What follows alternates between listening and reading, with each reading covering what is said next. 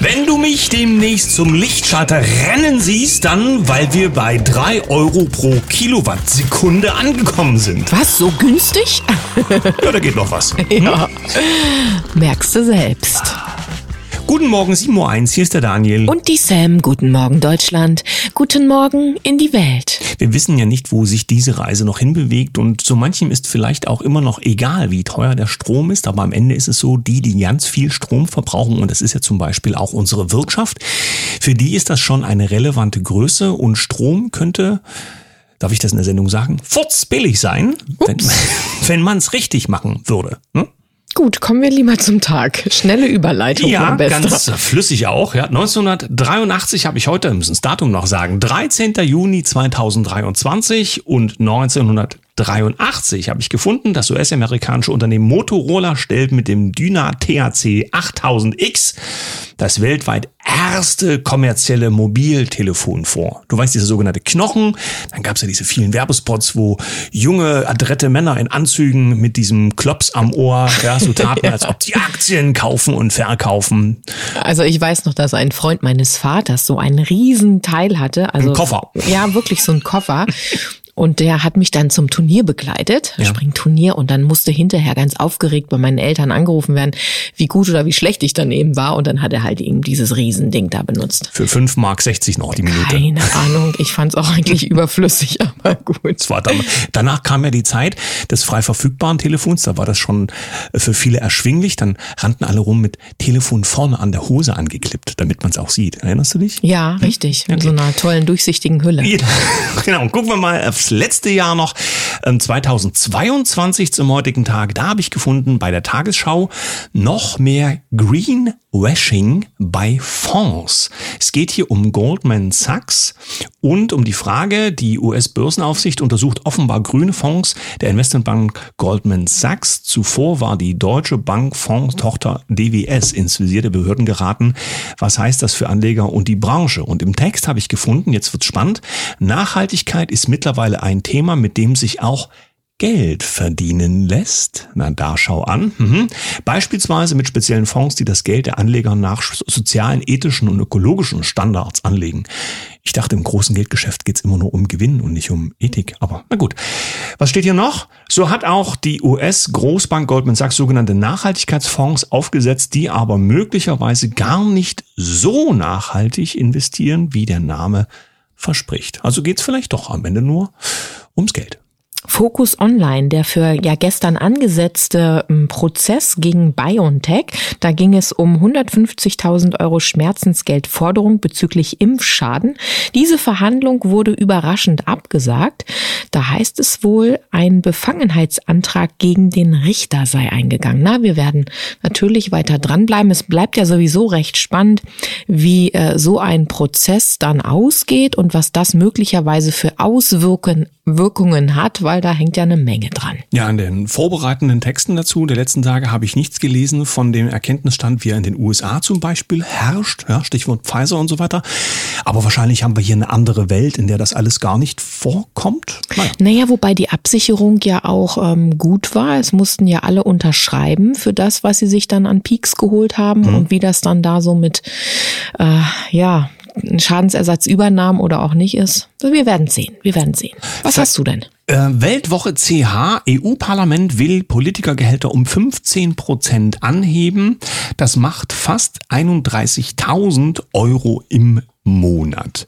Vielleicht kommen auch die hohen Energie Energiepreise und so weiter eigentlich daher, dass diese Politiker, die das ja für uns regeln sollen, diese Einkommen haben und das damit für sie furchtbar billig ist, wenn sie tanken fahren oder irgendwas kaufen, liegt eventuell daran. Aber spannend ja, wir hatten jetzt hier Inflationszulage in Deutschland und auf EU-Ebene gibt's für diese Leute auch mehr Geld. Toll. Das war doch nicht anders zu erwarten. Nochmal im Fokus online gelesen. 83 Regionen sind zu teuer. Selbst Spitzenverdiener können sich hier keine Wohnung mehr kaufen. Jetzt wird's also auch eng für die oberen 10.000, hätte ich fast gesagt. Für den Durchschnittsverdiener ist es sowieso schon schwer, sich noch Wohnungseigentum anzuschaffen. Wer sich bei der Finanzierung nicht ruinieren will, findet nur noch in 93 von 400 deutschen Städten und Landkreisen eine durchschnittlich bezahlbare Wohnung. Ja. Ja. Du weißt, wer das Geld Da sind hat? wir angekommen. Wo das Geld gerade hinfließt aufgrund der Notzeiten. Ja, große, helfende Institutionen weltweit aufgestellt. Und da gibt's dann auch Unterfirmen und so weiter. Da kann man dann schon mal in den ein oder anderen Regionen komplette Landstriche aufkaufen. Das kriegen wir erst am Ende serviert. Ne? Tagesschau Sturgeon heißt sie, vorübergehend festgenommen. Die frühere schottische Regierungschefin ist vorübergehend festgenommen worden. Sie gilt als Verdächtige im Zusammenhang mit Finanzermittlungen gegen die Regierungspartei SNP, schreibt die Tagesschau. Naja, aber das sind Ausnahmesituationen, dass so Politiker führender Etagen sich da vielleicht irgendwas haben zu Schulden kommen lassen. Im besten Fall kannst du dich nicht erinnern. Tagesspiegel.de Gerichtsbeschluss zu Klimablockaden in Berlin. Umsteigen auf Bus und Bahn für Autofahrer generell möglich. Also es ist für mich der Hohn in sich. Ja, die letzte Generation darf blockieren. Es kommt ja dann immer wieder auch zu größeren Stauzeiten, muss aber nicht sein, also ist nicht nötig. Äh, Die Autofahrer können ja auch Bus und Bahn nehmen. Das muss mir jetzt erklären, äh, wenn das so ist, dass da plötzlich ist die Kreuzung dicht, weil sich da jemand festgeklebt hat, dann steige ich aus und steige in die U-Bahn ein in Berlin. Und was passiert mit dem Auto auf der Kreuzung dann? Vielleicht plane ich gleich an den Tagen, wo eben die Demonstrationen angesagt sind, weißt du, so vorausschauend mitdenken für die Klimablockaden. Ich weiß nur nicht, wie das mit den Menschen ist, die tatsächlich einen Notarzt und sonst was brauchen, äh, ob die dann auch Bus und Bahn oder so. Hm, egal. Wir haben hier die Bild. Diese schlechten Umgangsformen ärgern die Deutschen. Häufiger Müll liegen lassen, mehr Beleidigungen, nicht mehr Bitte und Danke sagen. Umfragen zeigen, welche Unarten die Deutschen bei anderen feststellen. Na, ich denke, da darf sich ja jeder für sich selbst fragen, wie es halt so läuft. Aber ich bin in Zeiten aufgewachsen, wenn dann eine ältere Dame in die Straßenbahn gestiegen ist, da ist man als junger Pimp aufgestanden, wenn es voll war und hat gesagt, so, bitte sehr, nehmen Sie Platz. Korrekt, man hat sich auch auf der Straße gegrüßt. Also Ja. ich bin so erzogen worden. Auch wenn man irgendwo reingekommen ist. Egal wo rein oder egal auf der Straße jemandem Ja. begegnen, Tür lächelt aufhalten. man und nickt freundlich oder sagt guten Tag und äh, Hände reichen. Das ist ja jetzt verpönt wegen, du weißt ja schon. Ne? Mhm. Genau, aber es soll ja keine Belehrungssendung hier werden. Mhm. EU stellt Tunesien hunderte Millionen Euro in Aussicht. Ursula von der Leyen ähm, und zwei andere werben in Tunis für ein Migrationsabkommen und bieten Präsident Said viel Geld. Doch der Autokrat sagt, er wolle nicht Europas Grenzpolizei spielen. Wer weiß, was da los ist. Nur die Frage ja, wenn die EU so viel Geld dafür ausgibt, wir sprechen von hunderten Millionen, wo haben denn die das her? Im Keller noch liegen gehabt. Ach so, gut. Man muss immer nur mal nachgucken. Die Welt. Innenministerin Faeser fordert Bargeldobergrenze, na endlich, von deutlich unter 10.000 Euro. Um Kriminellen die Einnahmen zu entziehen, spricht sich die Innenministerin für eine Obergrenze beim Bezahlen mit Bargeld von weit unter 10.000 Euro aus.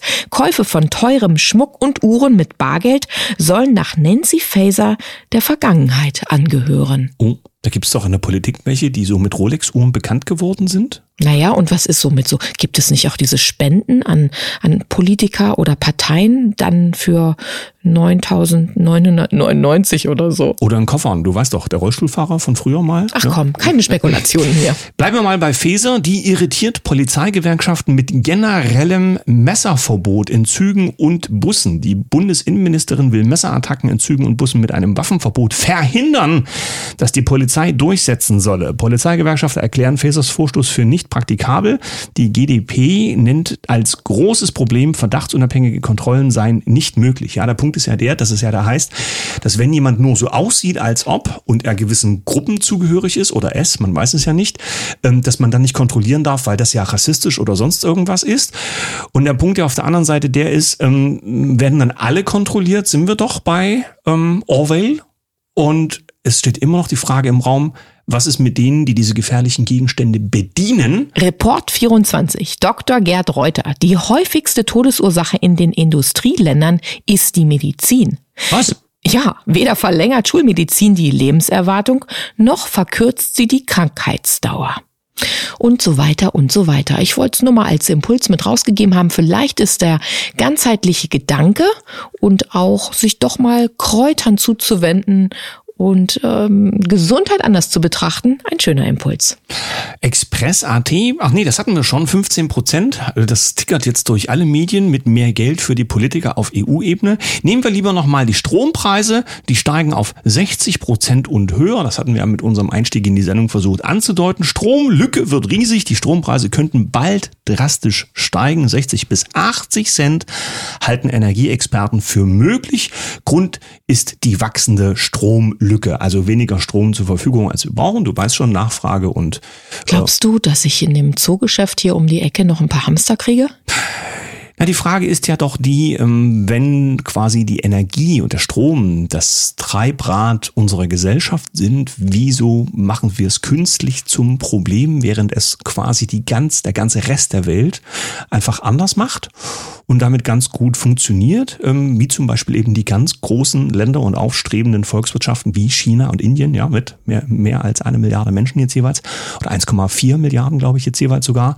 Und ähm, dort geht das alles und hier das kleine kleine Deutschland sagt, wenn wir irgendwie zu viel CO2 machen, dann sind wir schuld wieder an irgendwas. Komisch. Vielleicht muss Robert einfach äh, sich mal was Neues ausdenken. Gut, genug nachgedacht und geschwabelt über die Nachrichtenlage. Kommen wir zum zweiten Teil der Sendung. Mehr Chancen als Krise heißt es in dieser Woche. Für heute haben wir uns ja einen Gast eingeladen, um ein Thema zu beleuchten, damit wir eben Lösungen und Chancen erkennen können. Ich darf begrüßen oder wir dürfen begrüßen Dr. Eike Hamer von Valtier, Ökonom und Publizist. Schönen guten Morgen. Hallo, guten Morgen. Guten Morgen auch von mir. Wir haben ja zum Anfang der Sendung schon ein bisschen gewitzelt. Ja, demnächst werden wir flotte Füße bekommen, wenn wir das Licht irgendwo ausschalten, wenn sich der Energiepreis weiter so entwickelt. Manche machen sich ja Sorgen und so mancher kriegt auch ja dicke Augen, wenn er seine Energierechnung so langsam sieht. Wo geht denn diese Reise hin und was ist in dem Zusammenhang zu erwarten? Was können wir denn tun? Nun, was man tun kann, ist grundsätzlich, dass man zunächst etwas sparsamer mit der Energie umgeht. Denn ich glaube nicht, dass die Energiepreise ganz langfristig weiter nur in die Höhe gehen werden, sondern dass die auch wieder sinken werden. Das kann zwar für den ein oder anderen erneuerbare Energiehersteller dann etwas schmerzlich werden. Aber wir werden wieder Frieden in Europa kriegen, in Eurasien. Wir werden auch wieder die Atomkraftwerke in Gang kriegen, nicht vielleicht in Deutschland, aber in anderen Teilen der Welt. Und dann haben wir auch wieder bezahlbare Energie. Die Energie ist dann eben auch ganz europaweit verteilbar. Und ich glaube schon, dass das jetzt eine vorübergehende Zeit ist, die sehr schwierig ist für viele Leute. Aber immer da, wo Schatten ist, da kommt auch wieder Sonne hin. Nun hast du ja denn das Ohr am Puls der Zeit, wenn es um den Mittelstand geht und ähm, Deutschland ist ja nach wie vor, Gott sei Dank, immer noch mit findigen Menschen ausgestattet, auch mit den sogenannten Ingenieuren, ja, Deutschland als Ingenieurland. Sind sie denn noch da, die Ingenieure, die wissen, wie Strom geht, wie Wirtschaft geht und die diesen Standort dann auch wieder hochfahren können, wenn es soweit ist? Ja, es gibt die Leute zwar noch, aber es gehen auch zunehmend Leute eben in den wohlverdienten Ruhestand. Und wir müssen uns langfristig einfach darüber Gedanken machen, wie wir dieses wertvolle Know-how-Potenzial, was in den vorigen oder in den früheren, frühzeitigen Ruhestand geht, irgendwie wieder heben können. Und da muss die Politik einfach Bedingungen schaffen, dass sich das auch wieder lohnt. Das muss kein Vollzeitjob sein, aber wir werden, wir haben ja heute die Situation, dass es überhaupt gar kein Problem mehr für einen Arbeitnehmer ist, der schon fortgeschrittenen Alters ist, noch einen Job zu bekommen, weil sein Know-how und er dringend gebraucht wird, überall, auch im Strombereich. Und insofern äh, denke ich, dass wir hier zwar noch ein Potenzial haben, aber es liegt jetzt an der Politik, dass wir dieses Potenzial auch wieder heben können. Durch Migration machen wir das nicht, weil das sind eben Leute, denen fehlt ein großer Teil dieser dieses Know-hows und diese Erfahrungen, die wir einfach in den, in, durch über das Alter dann in Rente und dann vielleicht sogar äh, ganz äh, von diesem äh, von von Deutschland wegschicken, äh, das äh, muss man schlicht und einfach wieder heben. Das, da muss man einfach wieder Anreize schaffen. Es ist machbar, aber der Wille muss kommen. Wir sprechen ja in dieser Woche über mehr Chancen als Krise. Wo siehst du denn jetzt auch ganz explizit für die Wirtschaft und vor allen Dingen für die Menschen, für das Volk die Chancen? Also die Chancen sind, wenn man das mal wie eine Milchmädchenrechnung betrachtet, insofern enorm, denn wir haben nicht mehr genügend Leute, die all das herstellen, was die Menschen haben wollen. Das heißt, man kann fast an jeder Ecke, wo man etwas findet, wo man etwas feststellt, was Menschen haben wollen, wo ein Bedarf ist, kann man ähm, äh, etwas herstellen, etwas der Gesellschaft bereitstellen und kriegt dafür auch immer eine Entlohnung. Jetzt in der Krise fallen immer mehr Teile weg.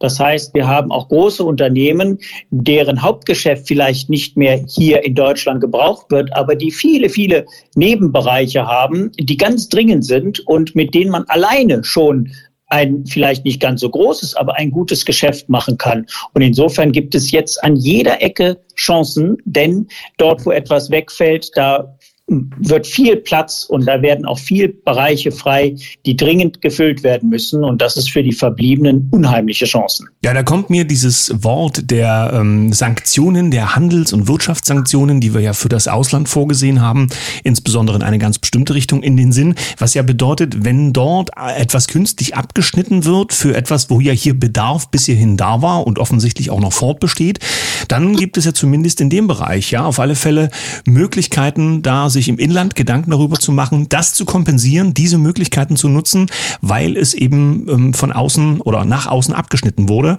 Das sind ja die Marktmöglichkeiten für die, die schauen wollen, was sie tun können. Genau, zum Beispiel ein, ein klassisches Beispiel ist der ganze Recyclingbereich. Wenn wir die Rohstoffe nicht mehr bekommen, weil sie entweder zu teuer sind oder weil uns die Wege abgeschnitten worden sind oder weil schlicht und einfach unser großer Bruder es uns verbietet, sie günstig zu besorgen, dann müssen wir das, was wir hier wegschmeißen, besser nutzen. Und das geht. Der größte Goldhersteller mindestens Eurasiens ist ein Recyclingunternehmen in Deutschland. Das heißt, dass dort der, das ganze Gold, was in den verschiedenen Platinen von Computern und sonst irgendetwas steckt, das wird einfach wieder recycelt. Der nächste Punkt ist, dass man in den verschiedensten Bereichen, die vorher in, im Ausland hergestellt worden sind, China, sonst irgendetwas, warum kann man diese Produkte nicht auch in Deutschland wiederherstellen? Es ist ja absurd zu sagen, ja, nur weil die Lohnkosten in China deutlich niedriger sind, ist es hier nicht mehr machbar. Heute haben wir eine Technisierung, haben wir eine Automatisierung in der Produktion, die also viele Bereiche wieder ähm, ermöglicht, auch in Deutschland hergestellt zu werden. Aber bei allem muss man eben auch sagen, wir, es ist der dringende Appell an die Bundesregierung, hier ähm, die Sabotagehaltung mal wieder einzustellen und ähm, die, die Menschen hier wieder mit ihrer Hände Arbeit auch wieder einen Wohlstand generieren zu lassen. Bislang ist es so, dass der überwiegende Teil der Leistung eben abgeschöpft wird vom Staat und das brauchen wir korrigiert. Aber Chancen sind an jeder Ecke und an jeder und, und überall, wo etwas uns verboten ist, müssen wir es selber herstellen. Können wir es selber herstellen oder können wir andere Wege finden, es zu bekommen und das bietet unheimliche Chancen. Naja, da ganz oben anzuklingeln und zu fragen, ob das bitte beendet wird, das ist ja dann die große Frage, ob es eben ja nicht genau äh, absichtlich hergestellt worden ist als Situation. Äh, uns geht es eher um den Blick auf die Menschen, die damit umgehen müssen und so hättest du ja zum Beispiel damit den Impuls gesetzt, ähm, dass wenn es irgendwo in der Firma nicht mehr, nicht mehr läuft, weil die Firma auf einem Gebiet spezialisiert war, ähm, der jetzt irgendwie wegbricht, dass man dann zum, zum Chef sagt, guck mal da, es gibt genügend Möglichkeiten, wir könnten uns was Neues ausdenken, uns neu positionieren und dann sind wir wieder sozusagen im Wirtschaftsgeschäft unterwegs und hätten unser Auskommen. Außerdem klingt das für mich nach einer Einladung für Regionalität. Also weg von dem ganz großen. Ja, das ist ein großes Thema, Regionalität. Ja, genau. Hin zu der Regionalität und vielleicht sogar wieder zu dem kleinen Hofladen noch mal mehr und eben zu Manufakturen etc. pp. Also wir können auch volkswirtschaftlich ganz klar feststellen, dass wir eine sogenannte Deglobalisierung haben. Das heißt, dass diese Globalisierung, alles irgendwo an fernen anderen Teilen der Welt zu machen, dass das wieder zurückkommt. Und diese Streitigkeiten, die wir im Moment haben, zwingen einzelne Bereiche dazu, wieder regional zu werden, also wieder zurückzukommen, dort, wo der Endverbraucher ist. Und ich gebe da vollkommen recht. Wir haben viele, viele Möglichkeiten, insbesondere auch in der Lebensmittelversorgung, wo wir gute Möglichkeiten haben, das wieder regionaler zu machen. Aber auch im Handwerk, im industriellen Handwerk, aber und auch in vielen anderen Bereichen bis hin zur, zur IT, bis hin zur Chipindustrie. Ja, dann kommt eben der Computer, der, der, der neu gekaufte, eben aus der Garage um die Ecke, so wie die ersten Computer ja auch, ne? ja, vielen Dank. Nein, für, es, ist, mhm. es muss ja es muss ja auch gar nicht so sein, dass für viele Leute braucht es ja überhaupt gar keinen neuen Computer, sondern das ganze Geschäft des Refurbishing, das heißt des Wiederaufmotzens von alten Computern, wird ein ganz neuer Geschäftszweig sein. Wenn wir uns mal ehrlich miteinander sind, dann sind die Tätigkeiten, die mindestens die Hälfte der Leute an den Computern machen, da sind die Maschinen viel zu leistungsfähig, heute schon viel zu leistungsfähig, als was die brauchen.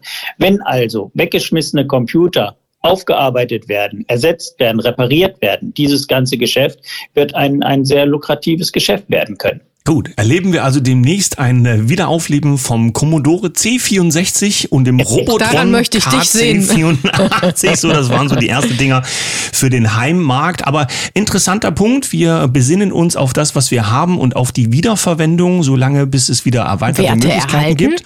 Ja, und das heißt, es ist die Frage der Orientierung auf Chancen und Möglichkeiten, statt äh, zu, zu jammern im Thema, zum Thema einer Krise. Dankeschön an Dr. Eike Hamer von Valtier, der ja zuständig ist für Möglichkeiten in der Wirtschaft. Das ist ja sein Spezialgebiet. Wir freuen uns aufs nächste Mal. Vielen lieben Dank, lieber Eike. Herzlichen Dank. Bis zum nächsten Mal. Ich weiß, wo es eine kostenlose Tankstelle gibt. Aha, wo denn? Bei uns direkt vor der Haustür. Du gehst raus, machst das Herz auf und lässt die Sonne drauf scheinen und alles ist bei 100 Prozent. Das ist eine wundervolle Idee. Dann würde ich doch diese Tankstelle jetzt mal aufsuchen und wünsche unseren Kaffeegästen einen wundervollen Resttag. Ja, tankt einmal voll super auf bei euch zu Hause und mit vollem Tank hören wir uns morgen wieder. Mit einem Lächeln. Tschüss!